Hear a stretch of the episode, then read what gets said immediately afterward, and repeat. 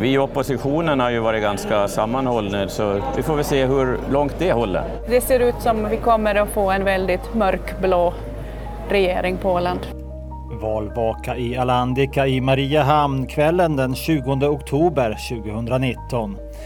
Nöjd? Nej, det är jag väl inte. Det kostar på att sitta i regering.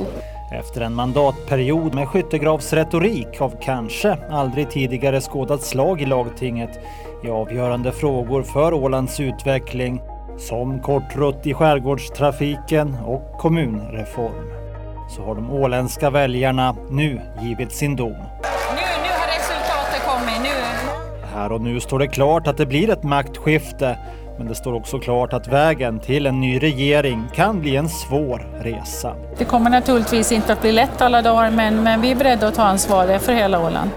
Det finns ingen annan väg framåt än att man gör någonting åt kommunstrukturen. Alla de här problemen som, som, vi, som var orsaken till att vi började jobba med kommunreformen, de finns kvar. Den avgående regeringen med Katrin Sjögren i spetsen har samlat ihop 13 mandat. Ja, det är en kväll med många dimensioner förstås. Och om jag talar precis öppet från hjärtat så är det inte speciellt trevligt. Den tidigare oppositionen med centerledaren Veronica Törnros i spetsen har 15 mandat. Nu är den här eran slut. Nu går vi in i en ny period. Vad vill vi göra då? Hållbart initiativ är valets uppstickare som en ny aktör med två mandat. Men de har ingen vågmästarroll. Vi är öppna för alla alternativ. Nästa regering kommer att kräva ett samarbete som bryter de låsta positioner som väljarna har vant sig vid mellan opposition och regering. Hur det ska gå till är i nuläget högst oklart. Det är väl med lite... Oj, förlåt. Det är väl med lite blandade Det är förmiddag dagen efter valet och i lagtingshuset rör sig Ålands framtids Anders Eriksson tillsammans med partikamrater. De ska göra en mindre videomanifestation för att uppmärksamma katalanernas kamp för självständighet. Kanske är situationen i Katalonien intressantare just nu. På Åland tycks inte självständighetsvindarna vara särskilt starka. Ordförande Pia Eriksson är inte där. Hon har bara några timmar tidigare lämnat valvakan djupt besviken över att hon inte blivit invald i lagtinget och att Ålands framtidspolitik på det stora hela inte fallit väljarna i smaken. Frågar du mig nu så skulle jag bara kunna säga att nej, men jag tänker lägga ner politiken helt och hållet. Det är väl den här eh, akuta känslan eller vad jag ska säga, som jag har då. Anders Eriksson sitter nu på Ålands framtids enda mandat. Han är ensam i lagtingsgruppen med en partiordförande i kylan. Han står nu i lagtingets foajé, bokstavligen på väg tillbaka, men samtidigt allvarligt fundersam över ifall det kanske inte är mer självbestämmande som folket vill se. Det kan säkert vara som du ställer frågan och det har jag funderat mycket på när jag vaknade ganska tidigt i morse. Att kanske ålänningarna tycker att det här med självstyrelse och självbestämmande inte är så väldigt viktigt. Men jag hoppas och tror att vi får till stånd en helt annan landskapsregering som är betydligt mer självstyrelseprogressiv än den vi har haft nu. Och då är det möjligt att vi får konstatera att det, det var det vi har uppnått vårt mål. Nu, nu, nu är det djup igen i självstyrelsepolitiken. Det är inte sådär alldeles enkelt och inte sådär alldeles konstruktivt heller alla gånger till, till att vara ensam blåslampa. Men, men så som det ser ut nu så är väl det kanske det alternativ som står till buds. Men vi får se. Bara en vecka senare ska Anders Eriksson och Veronica Törnros kalla till en gemensam presskonferens som ska bringa klarhet i Erikssons framtid. Våning fem. Hej, hej, välkommen. Tack så mycket. Klockan är 09.15 tisdagen efter valet och Veronica Törnros är inne på sin andra frukost och kaffekopparna avlöser varandra. Det väntar en lång dag då hon i tur och ordning ska träffa representanter från de olika partierna. Dagen innan har gått åt till möten med den egna lagtingsgruppen och med styrelsen för att överblicka situationen och dra upp riktlinjerna för det som nu väntar. De stora linjedragningarna de är, de är ju helt klara för alla och en var men sen, sen är det också detaljer eller mindre frågor som, som vi ska försöka få, få synlighet för i vår politik. Du har ju aldrig gjort det här tidigare, regeringssonderat. Du har ju varit minister i flera år, men, men det här är nytt för dig. Hur, hur vet du hur du ska göra nu då? Det finns ju ingen facit så det är ju egentligen ingen som vet om jag gör fel heller. Men, men får jag ihop en regering så har jag gjort rätt eh, och får jag inte ihop en, en regering så har jag säkert gjort, eller har jag gjort något fel på vägen. Annars, annars får man det helt enkelt inte bara att, att malla fullt ut. Men, men det krävs ju egentligen mest i det här skedet logiskt tänkande, planering och sen att man är lite, lite slug sådär, lite försiktigt slug. Klockan 10.45 sitter Anette Holmberg Jansson i lagtingshuset för att förbereda de första samtalen med Centern. Hon är trött, glad men samtidigt känslosam över de som har gett allt de fyra åren som gått och allt i kampanjen men som nu inte har något jobb att gå till. Till dessa hör de moderata ministrarna Ville Valve och Mika Nordberg som just nu är utanför lagtinget. Redan klockan ett på valnatten samlades partiet för ett första möte och nu ska allvaret börja. Målet är att ta Moderaterna in i regeringen. Det är klart att det är viktigt. Eh, det är ju någonting man, man eftersträvar att få vara med och, och leda och, och, forma vardagen för, för ålänningar och få att det ska bli så bra som möjligt för alla. Det, det är självklart.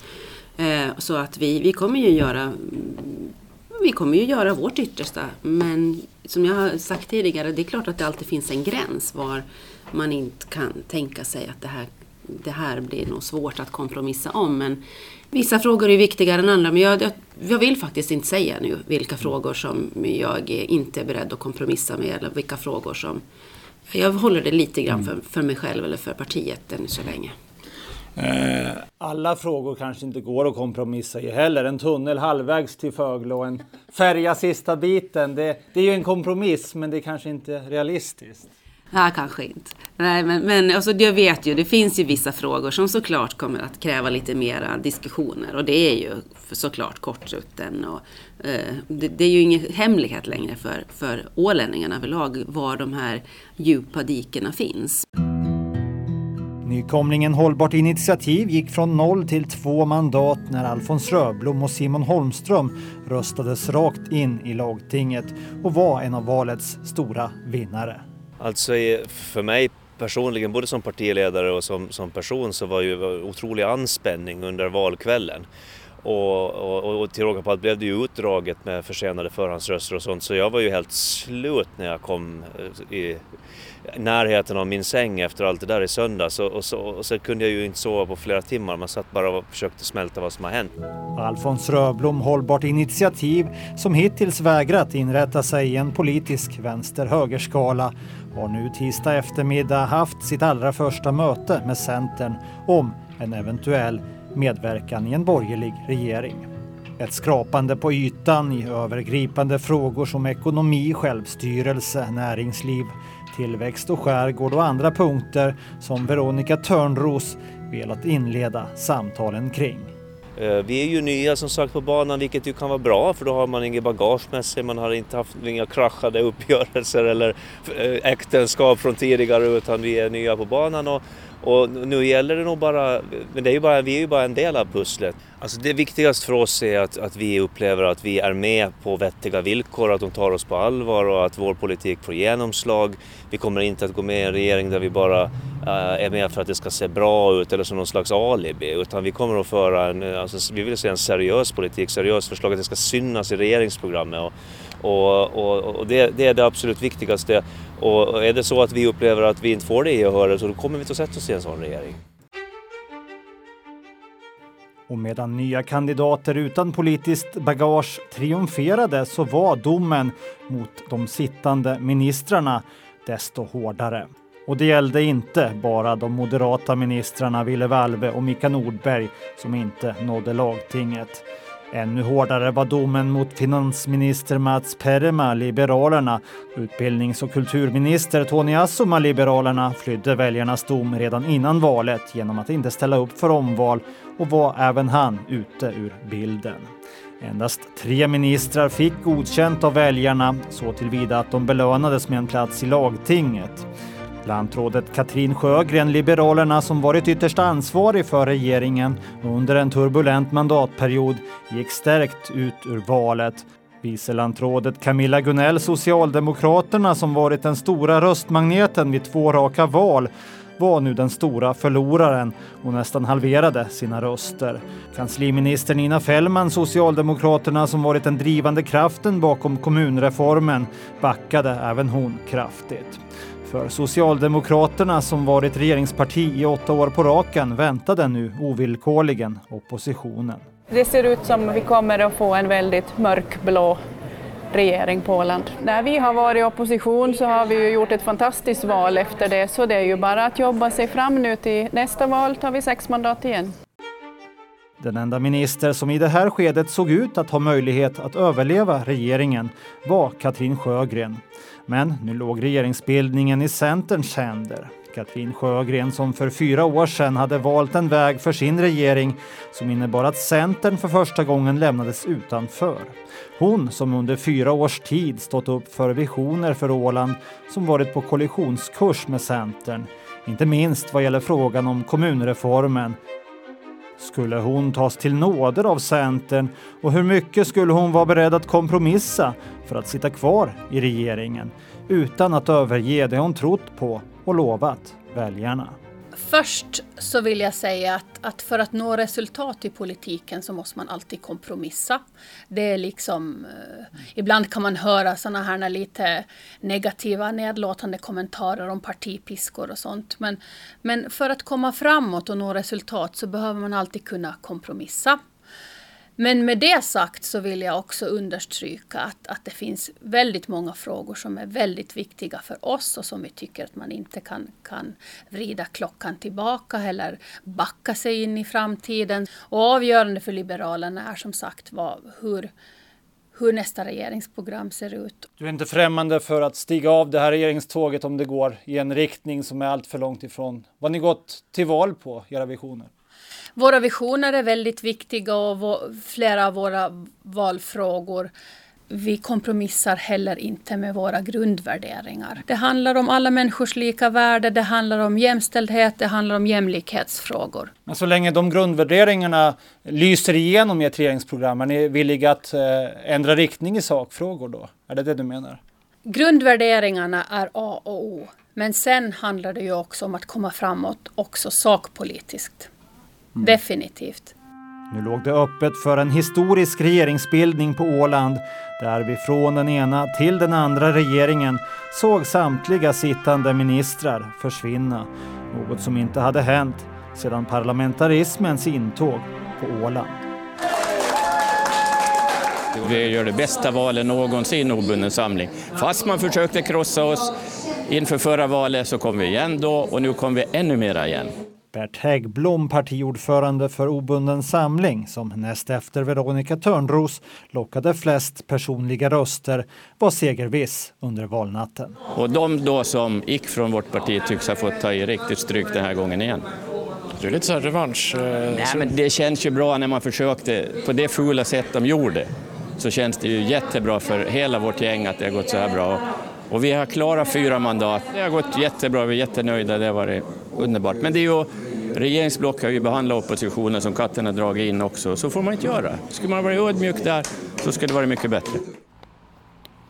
Tisdagen den 22 oktober träffade han Centern för ett första möte. Nu är han tillbaka på sitt juristkontor, bara ett kvarter bort från lagtinget, dit obunden samling snart ska återvända stärkta och med en förhoppning om att valresultatet och de stundande förhandlingarna ska leda ända in i regeringen. Det är ett positivt möte. Jag menar Centern är ju enormt taggade nu att bilda regering så det är en enormt positiv attityd de har. Vi hoppas ju att vi ska kunna vara med i regeringen men det är Centern som har allt i sin hand. Vi var från lagtingsgruppen, vi var tre från lagtingsgruppen i en delegation och, och träffade dem så att eh, vi hade ganska öppenhjärtliga diskussioner. Det var en positiv attityd. Men att eh, det finns eh, tyngre ministererfarenhet i ett parti som till exempel Moderaterna än, än vad det gör hos era kandidater, det, det ser du inte som någon fördel för Moderaterna då? Det vågar jag inte uttala mig om. Ibland kan det vara bättre att det kommer nya ögon, ny syn på det och nytt sätt att arbeta kanske som inte har funnits tidigare. Jag, menar, jag, jag tror att det är ibland en fördel. Med sig i sonderingen hade Bert Häggblom de båda nyvalda lagtingskandidaterna Marcus Måtar och Stellan Egeland. Måtar som fällts för grov ocker i hovrätten och Egeland som fångats på bild under valkvällen görandes ett tecken med pekfinger och tumme ihop som skulle kunna tolkas som ett uttryck för white power, vit makt. En tolkning som inte är tagen helt ur luften då Stellan uttryckt sig kritiskt om såväl invandring, mångkultur som feminism och som via sitt Instagramkonto har följt ett antal extrema rörelser, däribland vit makt-organisationer. Stellan Egeland blir snart ett stort samtalsämne vid sidan om sakpolitiken och bjuds in till Ålands Radio för att förklara sig. Ja, alltså vit makt är helt främmande för mig. Vad tänker du när jag nämner uttrycket bara? White power. Ja, det är, alltså det är helt förkastligt för mig. Alltså ingen, inget folkslag står väl över något annat folkslag. Det är en helt orimlig tanke. Vi formas ju av, av uppväxtförhållanden och, och ja, våran omvärld, våran kultur. Det är det som formar oss. Om vi är vita eller bruna, det har ingenting med saken att göra. Du har ju sagt att du inte tror på det mångkulturella samhället. Vad, mm. vad är det för någonting? När det finns en, flera olika kulturer som inte fungerar bra tillsammans. Som inte integreras med varandra utan man får små diasporer med en kultur som lever på ett sätt där och en kultur som lever på ett annat sätt där och de går ingen bra överens. Okay. På, på Åland så har vi ju inte den situationen. Här har vi ju, vi har ju människor från hela världen som bor här på Åland. Men alla fungerar ju jättebra tillsammans för att alla har ju anammat vårt levnadssätt. Vi lever ju homogent här. Det funkar ju jättebra. Du raderade ditt eh, Instagramkonto efter att du blev invald. Varför det? Eh, du, det finns en ganska enkel förklaring. Mitt Instagramkonto passade ganska bra när jag var vanlig rörmokare och raggare. Det var min typ av humor. Det fanns mycket ironi där. Det är svårt med ironi. Eh, det anstår inte en lagtingsman att ha den formen av humor postad på officiellt. Så att eh, då var det bättre att ta bort det bara. Påstår du fortfarande att du inte förstår vad den här White Power-gesten egentligen innebär? När du har följt de här organisationerna där det används hela tiden? Nej. Ja, faktiskt. Inte har jag sett på något av de Instagram-inläggen att, att det skulle finnas det där tecknet där. Det jag däremot har sagt, det har jag sagt att när Trump gjorde den där så var det ju ett gäng som kallas för 4chan som trollade och låtsades som att och gjorde det där till något skämt. Mm. Ja, men att det betydde white power visste jag inte men jag vet att de gjorde något skämt om det. Men Stellan Egeland var inte den enda det blåste kring. Den liberala lagtingskandidaten Jannik Svensson hade vid åtminstone ett tillfälle före valet uttalat sig positivt om droger och sagt sig vara villig att arbeta för en liberalare drogpolitik som ett motiv till att rösta på honom. Den åländske youtubern och influencern Linus Lidde Westergård hade uppmärksammat händelsen i ett Youtube-klipp som snabbt fick spridning och som fick partiordförande Katrin Sjögren att gå i taket. Det är totalt omdömeslöst och mycket omoget. Så att det är mycket, mycket allvarligt och något som jag överhuvudtaget inte kan acceptera. Det, det, det liknar ingenting, det är under all kritik.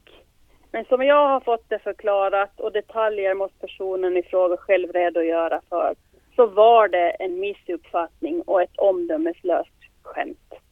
Men det kommer inte att ha några konsekvenser på den här kandidatens uppdrag nu i den närmsta framtiden? Det återstår att se. Det säger alltså Katrin Sjögren, Liberalerna. Eh, det som hände var att jag hjälpte Pernilla Hägglund att producera en podd. Hon anlitade mig som producent. Och i det, för, i det femte avsnittet hon spelade in i sin podd som heter Ett jävla liv så var jag gäst och där uppstod ett internskämt där vi pratade om veckans knarkare. Ett eh, fjomsigt, eh, ganska omoget skämt, men ett skämt. Och i något skede precis efter det här så frågade Lidde mig varför man skulle rösta på mig. Och då sa jag med, med tillgjord röst på ett skämtsamt sätt. Därför att jag vill, eh, därför att jag gillar droger. Typ så. Det här var ett mycket omoget skämt och det är under all värdighet för en lagtingsledamot att göra det. Och, och det ligger mig absolut nu i lasten och jag ångrar varenda millisekund av att jag gjorde det överhuvudtaget. Men jag har pratat med alla fyra, eh, eller alla tre då det var jag och, och tre till som var på plats och alla de har uppfattat att det var ett skämt. i och med att jag gjorde det med en så pass överdriven tillgjord röst och även berättat att det var ett skämt. Det hade gått fyra dagar sedan valet och Liberalerna gav samtidigt ett besked som kraftigt skulle påverka regeringsbildningen. Liberalerna var inte beredda att ingå i en regering med obunden samling. Detta eftersom Liberalerna inte delade de obundnas värdegrund. Vi hör Bert Häggblom, obunden samling.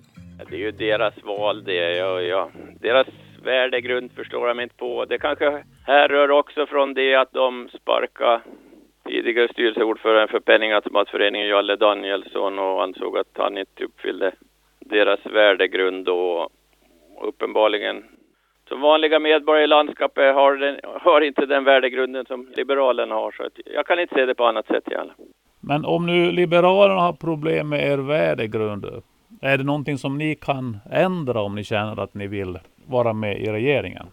Ja, de måste väl förklara vad det är som vi gör fel i vår sakpolitik då i så fall. Jag menar det, jag har sagt att det är sakpolitik, det är det programmet som gäller, som ska vara grunden. Och ja, men jag har ingenting emot Liberalerna och samarbeta med dem. Så att, eh, jag är mycket förvånad över deras uttalanden. Men det är ingenting jag kan påverka och kan vi ändra oss på något sätt så är vi väl villiga att göra det. Men då måste man ju få veta vad det gäller också. Några dagar senare kommer liberala lagtingsgruppen med en insändare.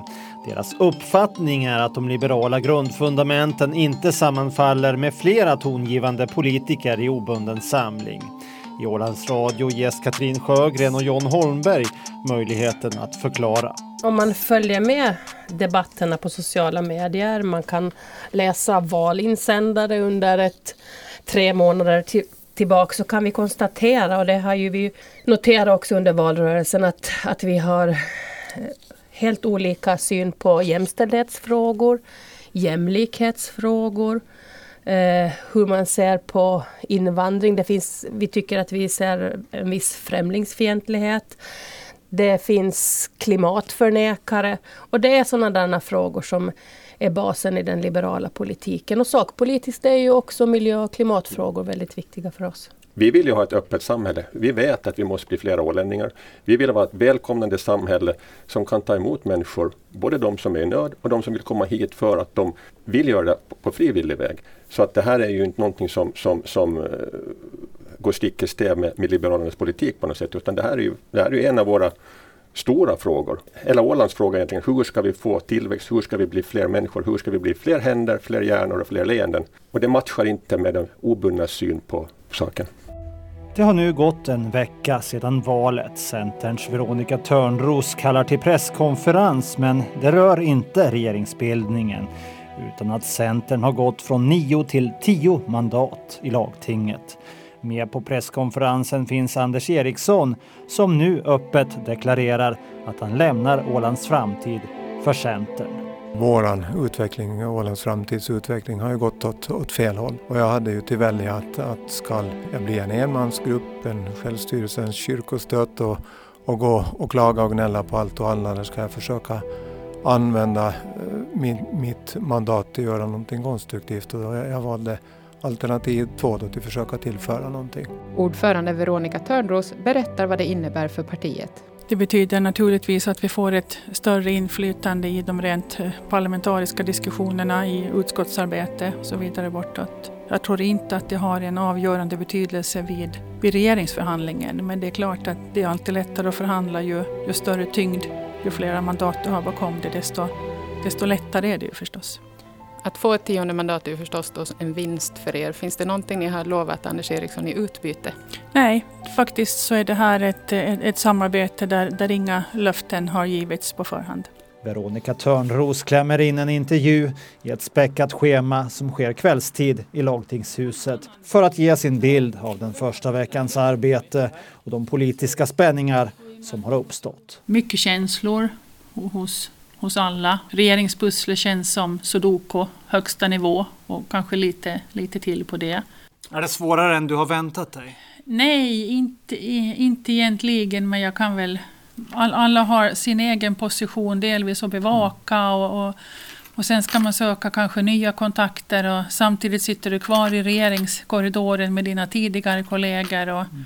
Någon kanske det har gått ganska bra för där och någon, någon har har förlorat ganska mycket. Och här börjar nytt folk, folk springa och allting liksom.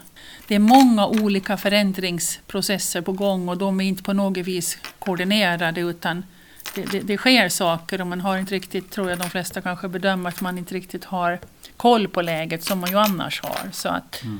det, det, har varit en intensiv vecka. Du har ju träffat Stellan Egerland för att lite reda ut var han står efter diverse kontroversiella uttalanden. Och vad har du för uppfattning om honom idag? Jag har, jag har den uppfattningen att han, han, är, han är nog inte alla gånger politiskt korrekt om man säger så, PK som, som man brukar säga. Men eh, jag uppfattar han som en begåvad ung man och han har ju sina, sina värderingar med sig egentligen från, från det Sverige där han har vuxit upp. Eh, min roll är inte att bedöma vad, vad som är rätt och vad som är fel. Min, jag har ingen domarfunktion. Min roll är att, att försöka förstå eh, varför folk agerar som de gör. Och sen så är ju det här i, i första hand ett internt, jag vill inte säga problem, men, men det måste åtminstone hanteras inom obunden samling i första hand. Det, det är de som, som äger de här, det här, det här, jag vill inte säga att han är ett problem, men det är de, de som äger de frågeställningar och eventuella problem som det kan ge upphov till. Men finns det uttalanden som kan göra en eh, lagtingskandidat olämplig då som en del av en centerledd regering? Ja, vi har ju sett mycket under årens lopp. Vi, vi minns väl allihop när den socialdemokratiska kandidaten skrev att kronprinsessan var en parasit. Eller när den nu, eh, en av de aktuella ersättarna i, kanske på ingång till lagting förespråkar en ganska drogliberal politik och det var ju inte första gången heller som han gjorde det om man, om man säger så. Så att det har ju varit både, både ett, ett och annat under, under årens lopp och jag tycker att att jag i det här skedet nog är medveten om situationen men att jag väljer att avvakta. Men känner du att Centern och obunden samling står på samma värdegrund idag? Eller finns det differenser där som kan vara utmanande för, för ett samarbete? Jag ser att det är inte helt problemfritt men det går att hantera. Låsningarna mellan Liberalerna och obunden samling gör att Moderat samling för Åland nu seglar upp i en nyckelposition för de fortsatta förhandlingarna. Oavsett om Centern tvingas välja mellan obunden samling eller liberaler så är Anette Holmberg Jansson beredd på ett samarbete. Jag har svårt att säga liksom att man ska ha någon maktposition eller någon nyckelroll eller någon vågmästarroll eller något sånt här. Jag, jag gillar inget det sättet att tänka. Har ni diskuterat med andra partier då än, än med Centern? Alltså vi, vi, vi är som sagt öppna för, för olika möjligheter. Vi har inte stängt någon dörr alls. Det betyder då att uh, ni inte ser något problem med obunden samlings värdegrunder eller gör ni det? Alltså det finns alltid saker som man, man tycker mer eller mindre om och, och skulle, vi, skulle vi hamna i en sån situation så då måste vi diskutera det eh, vidare. Men vi har, vi, har inte, vi har inte stängt någon dörr. Vi har liksom inte kom, jag känner inte att vi har kommit så långt. Hela regeringsförhandlingen är nu dessutom upplåst av väntan. Väntan på Högsta förvaltningsdomstolens avgörande i frågan om vägplan på Västra Föglö.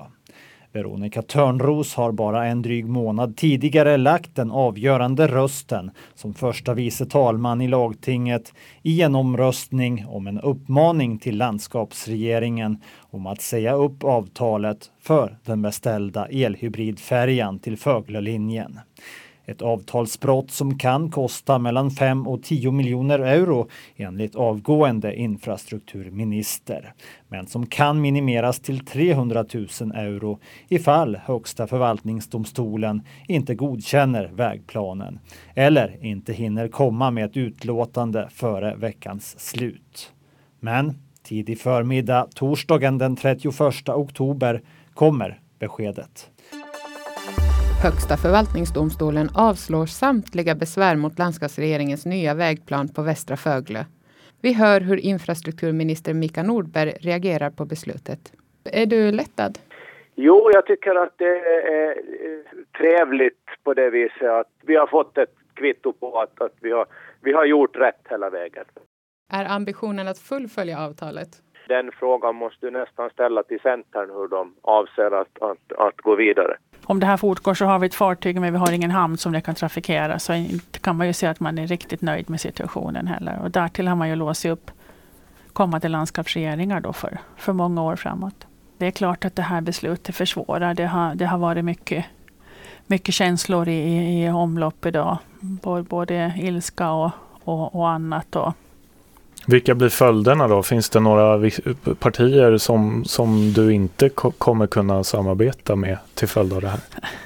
Ja, det är väl på det viset att i, i politiken att man, man, får, man får väl besinna sig så småningom då och arbeta sen vidare framåt. Så att inte utesluter vi någonting ännu utan det vi sätter fokus på nu den här närmaste tiden från Centerns sida det är det till att få reda på den exakta juridiken. Vad har vi för handlingsutrymme? Och vad, vad är de faktiska kostnaderna om vi väljer att, att avbryta upphandlingen? Det har bara gått några dagar sedan Veronica Törnros presenterade Anders Eriksson som Centerns tionde mandat när uppgifterna läcker ut. Eriksson tänker sätta sig i lagtinget som Ålands framtidsledamot. Övergången till Centern får vänta. Ett styrelseuppdrag i European Free Alliance har kommit i kläm. Ett tryggat partistöd för Ålands framtid och ett fortsatt kansliutrymme väger också in. Men endast Centern informeras, inte partiledningen med Pia Eriksson i spetsen. Eh, jag har inte pratat med Pia ännu utan jag tänkte skriva åt dem ikväll och det borde inte vara till någon nackdel för Ålands framtid för när vi hade möte i onsdags eh, med alla kandidater så då, då gav jag ett löfte om att ingen av dem kommer till hamna, hamna i, i trångmål på något sätt och det här, det här är, är en sak jag måste göra för att kunna uppfylla det löftet. Så du meddelade på onsdagen eh, när OF hade sitt möte på kvällen att, att eh, du avser göra det här? Nej, det gjorde jag inte. Jag sa att jag avser att lösa de problem som Ålands framtid kan få. Jag kan ju säga så här att helgen Eh, har varit en, en känslomässig berg och dalbana där jag har varit allt från arg och besviken och, och ledsen. Och jag hoppas att inte det här skadar partiets trovärdighet. Däremot så har det ju helt säkert skadat Anders trovärdighet själv. Som en direkt följd till händelsen avgår vice ordförande Peter Sandberg och lämnar även partiet Ålands framtid. Måndagen den 4 november hålls det nya lagtingets öppnande. Två veckor har nu gått sedan valet. Någon regeringsbas finns inte ännu och lagtinget utser en riktig veteran till tillfällig talman. Eftersom lagtingsledamoten Roger Nordlund har fått mer än hälften av de avgivna rösterna förklaras han vald till lagtingets talman för arbetsåret 2019 till 2020. Jag vill gå igen en stund. Roger Nordlund lämnar nu Centerns regeringsförhandlingar. Ja. Som talman övervakar han nu sonderingen med ansvaret att sätta en gräns för tålamodet med Törnros som sonderare innan stafettpinnen måste gå vidare. Vi behöver få en regering så snart som möjligt som kan fortsätta liksom driva Åland, Åland framåt. Så länge det går framåt så har man mandatet att fortsätta. Det viktiga är ändå att se till att man får någon som kan, kan skapa en majoritet. Veronica Törnros sonderar vidare med obunden samling, Liberalerna, Hållbart initiativ och Moderat samling. Bert Häggblom indikerar att man kan vara nära ett genombrott. Katrin Sjögren talar å andra sidan om förhandlingar som hittills inte har kommit någon vart alls. Veronica Törnros är fortsatt förtegen. Det går långsamt, eh, men det går framåt. När tre veckor har gått sedan valet så publicerar Ålandstidningen en artikel som indikerar en spricka mellan Centern och Moderaterna. Veronica Törnros menar att kompromissviljan i övriga partier är för låg och partierna ställer för höga krav för att ingå i regeringen. Anette Holmberg Jansson svarar med att Moderaterna inte har gjort annat än kompromissat och hittat sätt för att lösa Veronicas pussel och att uttalandet är orättvist, men även att förhandlingarna mest kretsat kring hybridfärjan och kommunreformen och att man pratat för lite politiskt innehåll och ekonomi. Klockan 10.59 måndagen den 11 november skickar Veronica Törnros ett mejl till media. En timme senare hålls en kort presskonferens i lagtingets foyer där hon presenterar sin regeringsbas. Den låsning som fanns för bara några timmar sedan tycks vara undanröjd. Jag har nu i, i tre veckors tid, ganska intensivt vågar jag säga, eh, sonderat och försökt få ihop en, en regeringsbas. Det har inte varit helt, helt lätt. Det har funnits personliga motsättningar, det har funnits, funnits särintressen, det har funnits värderingsfrågor, sakfrågor och så vidare bortåt. Och det är de här diskussionerna då som, som så småningom har mynnat ut i en regeringsbas som består av 20 stycken av lagtingets ledamöter. Centern har nio ledamöter. Eh, Ålands framtid har en i nära samarbete med Centern. Eh, sen finns Moderat samling med, med fyra ledamöter. Obunden samling med fyra ledamöter och Hållbart initiativ med två ledamöter. Samtliga ministerportföljer är ännu inte helt klargjorda. Det har inte, inte varit det primära, men från Centerns sida har vi sagt att vi kommer att vara fyra personer. Obunden samling kommer att ta två platser. Nej, förlåt, en, en plats och uh, talmansposten. Och ni kommer också att ta kompetensen externt kan man säga, eller utifrån. Moderaterna kommer att ha två platser och Hållbart initiativ kommer att ha en plats. Och därmed kommer vi inalles att vara åtta stycken. Vi har resonerat så här, vi gjorde en kort avstämning före vi gick hit och vi har sagt att vi, vi kommer inte att presentera några lösningar på sakpolitiska frågor ännu. Utan det här är regeringsbasen och det finns en vilja, det finns en ambition och det finns en tro att vi tillsammans kan göra någonting bra för Åland och vi tar det vidare därifrån. Vi kommer att återkomma med, med svar på de sakpolitiska frågorna som finns. Anette Holmberg Jansson är ännu förtegen om alla detaljer men berättar om ett samtal på farsdagskvällen som la grunden för att våga gå in med Moderaterna i en regeringsbas. Nej, men det, vi hade en bra diskussion igår kväll. Eh, vi träffades först med lagtingsgruppen eh, och sen en timme in på vårt möte så, så kom eh, Veronica och Jörgen Pettersson och, och så diskuterade vi eh, de sakfrågor som, eller inte sakfrågor, men de frågor som fortfarande var öppna. Och eh, kom fram till en, en, en gångbar lösning på de problemen som vi hade. Så det var ett bra möte igår kväll. Sa Anette Holmberg Jansson som tillsammans med Fredrik Karlström nu utgör de moderata ministerkandidaterna. Nu nås även Socialdemokraterna och Liberalerna av det definitiva beskedet om att de står utanför regeringsbasen. Varken Camilla Gunnell eller Katrin Sjögren är förvånade. Det här handslaget mellan Bert Häggblom och Veronica Törnros och Centern obundna, det har vuxit fram tror jag under flera år här av oppositionstid och eh, det här är ju ett, eh, ett scenario nu som, som där de får fortsätta med sin politik tillsammans. Eh, jag tror att det har varit Moderaterna här som har hängt på gärdsgården lite grann och, och kanske ställt vissa krav eftersom de ju har varit med nu i två mandatperioder i regeringspolitiken och, och ändå har ganska stor insyn i hur saker och ting fungerar. Mm. Och att det inte är så där bara att kasta om allting från och kasta bort allt som, som till exempel vi tillsammans har åstadkommit. Så det som ju är lite oväntat kanske för många är väl hållbart initiativ. Det framgick ju här, Veronica Törnros sa det att Liberalerna föll bort när eh, ni hade en diskussion i fredags, du och Ingrid Zetterman och Veronica Törnros. Där och då så sa hon att ni nog stod lite för långt ifrån varandra i centrala frågor än nu. Eh, vill du ge din bild av den? Diskussionen i fredags? Ja, no, det kan jag väl ha lite svårt att förstå eftersom vi inte diskuterar detaljer överhuvudtaget. Så uppfattar jag det.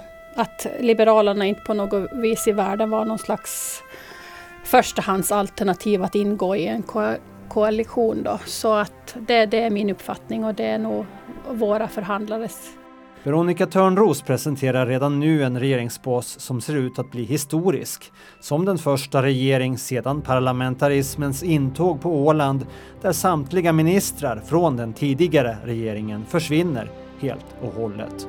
Och hon får frågan om det var viktigt för henne att börja om från ett helt tomt blad. Mm, inte, inte på det viset att alla som sitter i regeringen inte ska få fortsätta. Det, det är av underordnad betydelse. Det, det som har varit viktigt det är till, till skapa ett lag som, som vill samarbeta och som vill se framåt och som, som delar grundläggande värderingar.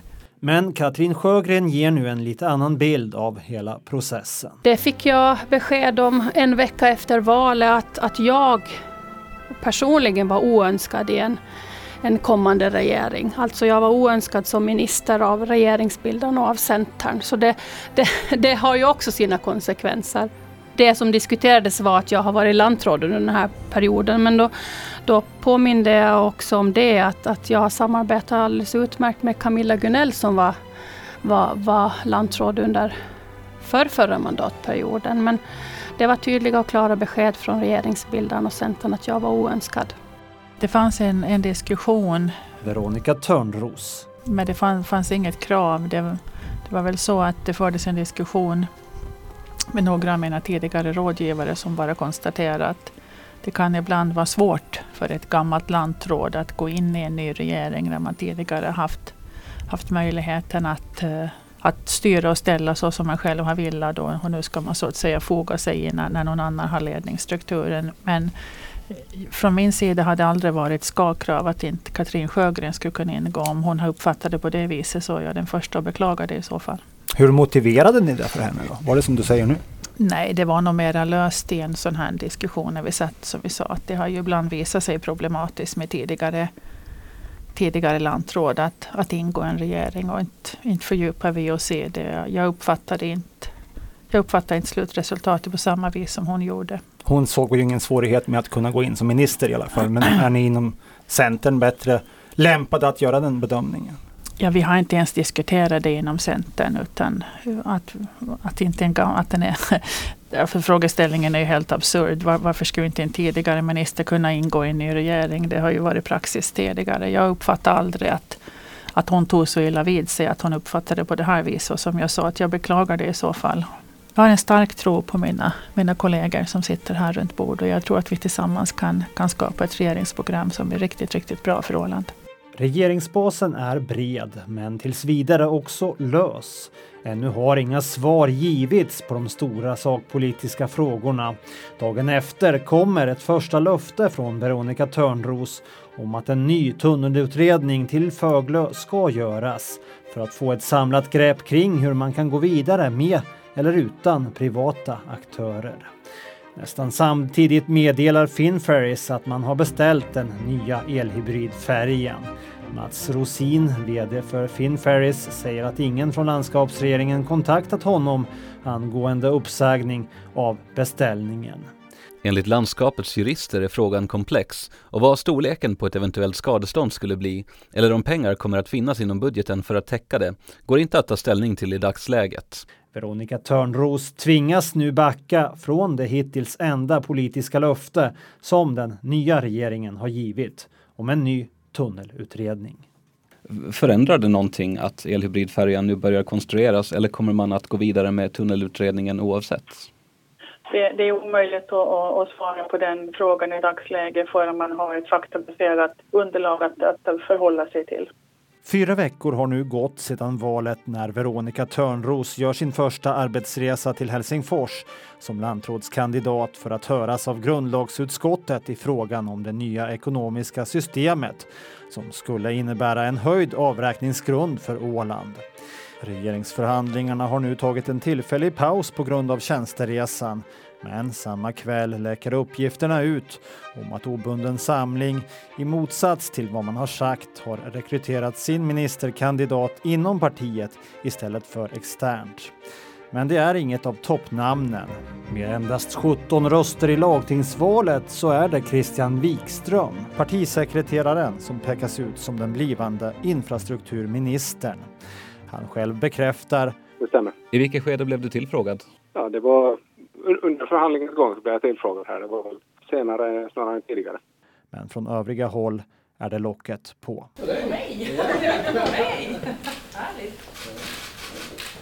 Dagen efter är Veronica Törnros tillbaka på Åland och kallar på eftermiddagen till en presskonferens i lagtingets foyer. Det är exakt en månad efter valdagen. Nu ska den nya regeringen presenteras. Det är tänkt att dagens presskonferens i huvudsakligen är en presentation av ministrarna och vilka politikområden som de kommer att ansvara för. Vi kommer i ett senare skede att gå in på fördjupningsfrågor eh, och då får också i ett senare skede var och en berätta vad man, vad man, vad man står för och vilken, vilket förhållningssätt regeringen kommer att ha i olika politikfrågor. Men vi har inte kommit så långt till nu. Veronica Törnros presenterar en åtta namn stark regering. Egentligen nio. Centerns Roger Nordlund blir finansminister och vikarieras inledningsvis av Torbjörn Eliasson. Själv blir hon lantråd och partikamraten Harry Jansson vice lantråd med ansvar för regeringskansliet. Annika Hambrud ansvarar för utbildning och kultur och idrott. Fredrik Karlström, Moderat Samling Åland, blir näringsminister. Anette Holmberg Jansson, social och hälsovårdsminister. Alfons Röblom, Hållbart initiativ, presenteras som utvecklingsminister med ansvar för miljö och energi och Christian Wikström är alltså obunden samlings infrastrukturminister. Inga politiska linjer presenteras. Åland tycks ha fått en regering som ännu inte är överens om vilken politik som ska föras. Ett okonventionellt grepp enligt statsvetare Göran Djupsund. Vi vet hur regeringen ser ut men vi vet inte bara ännu om regeringsprogrammet. Det är det de ska börja jobba fram nu och, och jag menar Tänk om de mot all förmodan inte kommer överens om programmet. Det kan finnas ännu frågor som man inte är enig om. Så, att, så att det, det, är lite spännande fortfarande. Att med den här processen så har man lite målat in sig i ett gemensamt regeringshörn. Man måste helt enkelt komma överens. Det går inte att splittra den här sammansättningen och mera. Ministerkandidaterna får själva beskriva den regering som presenterats. Annika Hambrud. Vi är en regering som ser framåt, just framåt på, på framtiden, absolut. Vad skulle du säga att Ålands folk har fått för regering nu? Christian Wikström. No, vi gick ju till val på att byta ut den sittande regeringen och det har väl till stor del lyckats jag hoppas att vi kan driva en, en övergripande, mer åt borgerliga hållet. Vi har nog fått en ganska spännande regering på det viset att vi blandar nu både, både gammalt och nytt, erfarenhet och sedan någon, till och med ungdomlig energi. Så det, det är en bra kompott för, för att bygga vidare. Harry Jansson. Och jag hoppas också att vi ska ta med oss den positiva atmosfär som har rått i lagtinget efter valet. Jag tycker det är en stor skillnad jämfört med föregående period. Det vill säga att det finns en öppenhet att diskutera över, över parti och blockgränser och det är någonting vi ska verkligen värna om under den här kommande perioden. Se till att, att vi tar tillvara varandras goda förslag. Vi ska inte, det ska inte vara som det var den senaste perioden, man säger blankt nej till förslag bara för att det kommer från fel parti eller fel person. Vi måste ha mycket öppnare sinne om vi ska klara av att göra Åland bättre. Fredrik Karlström, Moderat Samling. Ja, Ålands folk har fått en, en eh, borgerlig regering tycker jag. Eh, på ett sätt som kanske inte har varit på på ganska lång tid. Jag skulle säga att det är en, en regering som eh, fokuserar väldigt mycket på handling, att saker ska hända. Alfons Röblom, Hållbart initiativ. Och även fast man kommer från olika håll, vissa betonar det ekonomiska, vi betonar det ekologiska och så vidare, så kan, som än så länge så känns det som att vi kan mötas eh, på ett bra sätt. Anette Holmberg Jansson, Moderat Samling. Med tanke på att vi har Hållbart initiativ med, det är en bra mix. Men jag tror, eller jag hoppas, att det kommer att föras en, en borgerlig politik. I en intervju på morgonen den 22 november så beskriver Veronica Törnros processen som har lett fram till den regering hon nu har presenterat. Efter att ha funderat då fram, fram, fram och tillbaka och, och tittat på lite olika alternativ så var det, var det min bedömning då att jag går in för en, en samlad regering då med åtta platser inalles. Och där var det viktigt för mig speciellt att, att möjliggöra för, för Hållbart initiativ då, som ju är ett, ett nytt parti som kommer in med en, kanske en, en ny väljargrund bakom sig och mycket, mycket ungdomar som stöder att de också har en, en möjlighet att, att på riktigt börja realisera sina sina tankar. Ja, varför tog ni med Hållbart initiativ? Ni hade ju haft en bred bas ändå. Jag tycker att det är en ganska viktig eh, signal som man ger till, till Ålands folk. Att vi har full respekt för, för den klimatkris eh, som vi står inför. Och jag uppfattar Hållbart initiativ som, som visionärt. Men även med, med fötterna djupt förankrade i den, i den åländska myllan. Så att jag tror att de är ett välkommet tillskott i den här regeringsbasen.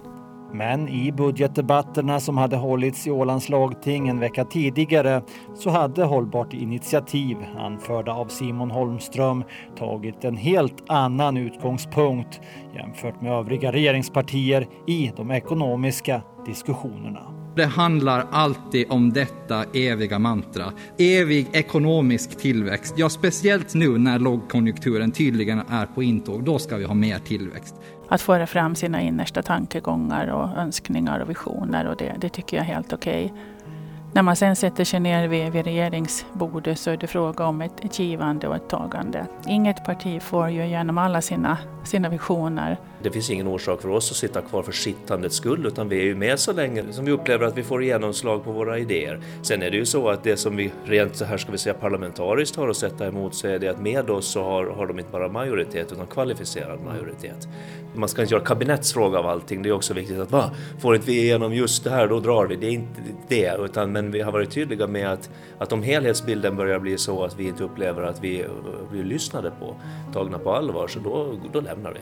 Att ni nu har satt er i en borgerlig regering då, det betyder att ni kommer att medverka till att borgerlig politik får genomslag.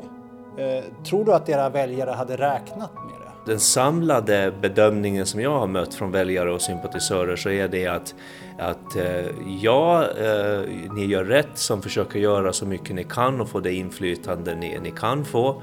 Men var försiktiga så att ni inte blir, att ni inte, och så det ena och det andra, och försiktig med det och försiktig med det. Så att, men en grundacceptans för att vi, vi vi, vi, vi, vi, fortsätter vår inslagna linje att få så mycket genomslag som möjligt för vår politik, det finns det. Vi sitter ju inte och ideologiskt gapar på varandra vid varje möte utan man håller sig till sak och det här vill vi och så här, det här är viktigt här och ännu har jag inte upplevt någon, eh, någon, någon, fråga där vi, vi krockar så att det exploderar. Veronica Törnros beskriver vad som har präglat arbetet fram tills nu. Tålamod och uthållighet. Också tålamod och uthållighet och så tålamod och uthållighet och kompromissande. Från vissa hade självklart varit ren taktik att försöka på olika sätt förhindra och krångla processen. Och, och från andra hade kanske varit mer att man har behövt mer, mera tänkartid för att och verkligen fundera vad man vill göra och, och vad partiet vill göra. Fredrik Karlström, Moderat Samling, var tydlig med vad han ville ha det är liksom näringsministerposten. Jag, jag är inte intresserad av någon annan post. Så gick liksom den diskussionen och Annette har ju varit ordförande i OHS. Helt självklart tyckte jag också att det är, att det är social eh, ministerposten som, som är hennes. Så, så det är klart att det kanske låste fast och att det tog lite ut på tiden när, när vi var ganska tydliga med att det är de här posterna som, som vi är intresserade av och som vi tycker att vi kan tillföra något i. Och därav kanske det tog lite tid. Då. Det är klart att Moderaterna hade väl kanske det, det, var ju lite extra svårt för dem skulle jag kunna tycka. För de satt ju kvar i den gamla regeringen med sina, sina vänner då som man har jobbat, jobbat tillsammans med ganska nära i fyra år och tagit många stora beslut tillsammans och många svåra processer som de har jobbat sig igenom. Och sen ska man liksom delvis släppa taget och börja, börja, börja söka nya, nya utmaningar. Så till den delen kan jag, tror jag att de har haft svårare än vad vi andra har haft som ändå har varit i opposition. Du insåg snabbare än dem då att Liberalerna inte hade en plats i den här regeringen? Nej, inte ska jag väl säga att jag insåg, insåg det med samma. Vi hade ju våra, våra frågeformulär och visst fanns det ju många, många saker som vi var ense om. Det är möjligt att, att det har kunnat gått att hitta en lösning, men i de här riktigt elementära sakerna som jordförvärv och näringsrätt och svenska språket framför allt. Eh, där, där fanns det ju nog en starkare samsyn redan inledningsvis med, med, med Moderaterna och obundna och hållbart initiativ faktiskt än, än vad det fanns med, Liberalerna. Jag ser inte att det har varit omöjligt att, att lösa men jag bara säger att där, där, där fanns det en starkare gemenskap från början. Hur nära var det att Moderaterna inte skulle vara med så här långt? Det var ganska nära skulle jag säga. Vi hade ju vissa krav och, och, det som vi tyckte att var viktigt för oss. Det var viktigt för oss att ha näringsministerposten. Eh, jag ville gärna ha social och, och hälsoministerposten. Anette Holmberg Jansson, Moderat Samling. Det är ju ingen hemlighet att kommunfrågan och, och, mm. och eh, skärgårdstrafiken har varit knäckfrågor. Och, och, när kände du att ni hade en samsyn där inom Moderaterna att det här kan vi köpa, det här är vi villiga att satsa alltså, på? Jag skulle säga att det skulle vara i början på den här veckan som, som det verkligen föll på plats och blev klart. Vi har ju en lösning. Ni har en lösning? Ja, det har vi. Mm. Annars skulle vi inte ha stått där och presenterat så var det med en del av en regering. Så att nej, men jag tror att det här blir bra. Är du det... orolig för vad väljarna ska säga? Eh, ja, det är väl både och. Samtidigt så vet man ju att om man inte är med i en regering så har man eh, svårt att påverka på samma sätt. Obunden samlings enda minister, partisekreteraren Christian Wikström, förblir dock ett samtalsämne. Själv vill han inte se det som att han är långt från förstahandsvalet. En extern minister, det kanske var lite... Det, det kan ju också innebära att det inte är en minister som kommer direkt från, från lagtingsgruppen. Alltså det kan vara en person längre ner i listan, så ser jag på det i alla fall. Men partiledare Bert Häggblom är inte lika munter. Ja, det var ju förhandlingar, det fanns många förslag, men sen ska man komma ihåg att landrådskandidaten och de andra har lite åsikter om den ena och den andra och så här blev resultaten nu till slut. Så. så att Christian Wikström var inte ert första val? Nej, det var det inte. Det går inte alla gånger som man har planerat. Men det var en annan kanske post vi ville ha i landskapsregeringen. Så, så nu blev läget så här. Veronica Törnros, Centern. För mig är det viktigt att, att man verkligen får ihop ett lag. Och ja, det, det finns personer som jag har sagt nej till. Jag, sagt, jag tror inte att, att han eller hon eh, jag tror inte att hon kommer att kunna tillföra det, det jag vill till, till laget. Och det har också, även kanske med långa tänder emellanåt, respekteras fullt ut. Alltså, Fredrik Karlström. Vi har inte sagt nej till något obundet namn. Nej, det har vi inte gjort. Det har förts fram namn eh, som man har liksom sagt att den här kan vara tänkbar, den här kan vara tänkbar. Och sen av olika orsaker så kanske personen inte har kunnat sluta sitt jobb eller fått ett bättre erbjudande av sin arbetsgivare eller så. Ja, det finns säkert hundra orsaker varför, varför, man, man, eh, varför det har gått så här då. Eh, men visst har det, varit, visst har det funnits olika namn. Anette Holmberg Jansson. Vi var eh, skeptiska till vissa men vi, vi, för, vi beslöt också i vår lagtingsgrupp att eh, inte ha åsikter om vilka kandidater som de andra för fram. Men att det blev Christian? Ja, men jag har, jag, jag har stor förhoppning. Alltså, jag tycker att Christian är ett bra namn. Det är en klipsk kille. Men tror ni på honom mer än obunden samling då? För det var ju inte deras första handsalternativ. Nej, men jag förstår också att det här var, att det är inte alldeles enkelt att plocka någon eh, utifrån före man vet hur, hur verkligen laget blir att se ut. Det var inte helt okontroversiellt när vi förde fram mig och eh, Frille till de positioner som vi ville ha heller. Och det, det stod vi fast vid att det här är det som är, är nummer ett för oss. Vi gav också andra alternativ till Centern med andra lösningar, med andra krav. Men det här var det krav som Centern valde att eh, omfatta. Var det svårt för Centern att släppa näringsministerposten? Roger Nordlund, Centern. Eh, det har funnits ganska mycket diskussioner kring det att Centern själva också borde, borde ha tagit den med tanke på att det är en av de viktigaste posterna. Och framförallt nu med tanke på att vi behöver få, få tillväxt i samhället och tillväxt i näringslivet. Så att det är en stor utmaning. Till jordbrukskåren då, att ge bort den till Fredrik Karlström? Eh, det är ju ingen hemlighet att det har funnits en ganska starka känslor mellan Karlström och jordbrukarkåren historiskt och, och det lever kvar. Eh, och det är en av de viktiga sakerna nu att hantera för Fredrik Karlström själv då som näringsminister men också för den här landskapsregeringen att vi hjälps åt allihopa att på något sätt försöka föra en så bra och klok politik så att de också tycker att det i slutändan att det blev bra. Eh, hur lös är den här regeringen just nu? Alfons Röblom, Hållbart initiativ. Jag skulle nog säga att, den, att regeringen nu är relativt stabil. Det ska mycket till att den, den ska rasa ihop i det här skedet. Sen vet man ju inte hur det blir i, i framtiden. Den är tjockare än vatten då? det är den. Eh, ingenting är klart förrän det är klart. Anette Holmberg Jansson. Men jag har svårt att se ändå att vilk, vad, vad som vi inte redan har lyft som skulle vara det som knäcker den eh, innan vi ens börjar. Jag tror nog att alla kommer att ge, ge, ge, ge manken på att nu ge det här en chans. Tror du det kommer lyckas? Ja, förutsättningar finns och det finns goda förutsättningar för att det ska lyckas. Men du vågar inte säga att det, det, här, det här blir toppen? Man ska inte säga att det är klart förrän det är klart. Eh, så som vi ser det nu så finns det inga sådana oöverstigliga hinder. Jag är nöjd över att jag har fått ihop en bred regeringsbas. Det, det var viktigt för mig.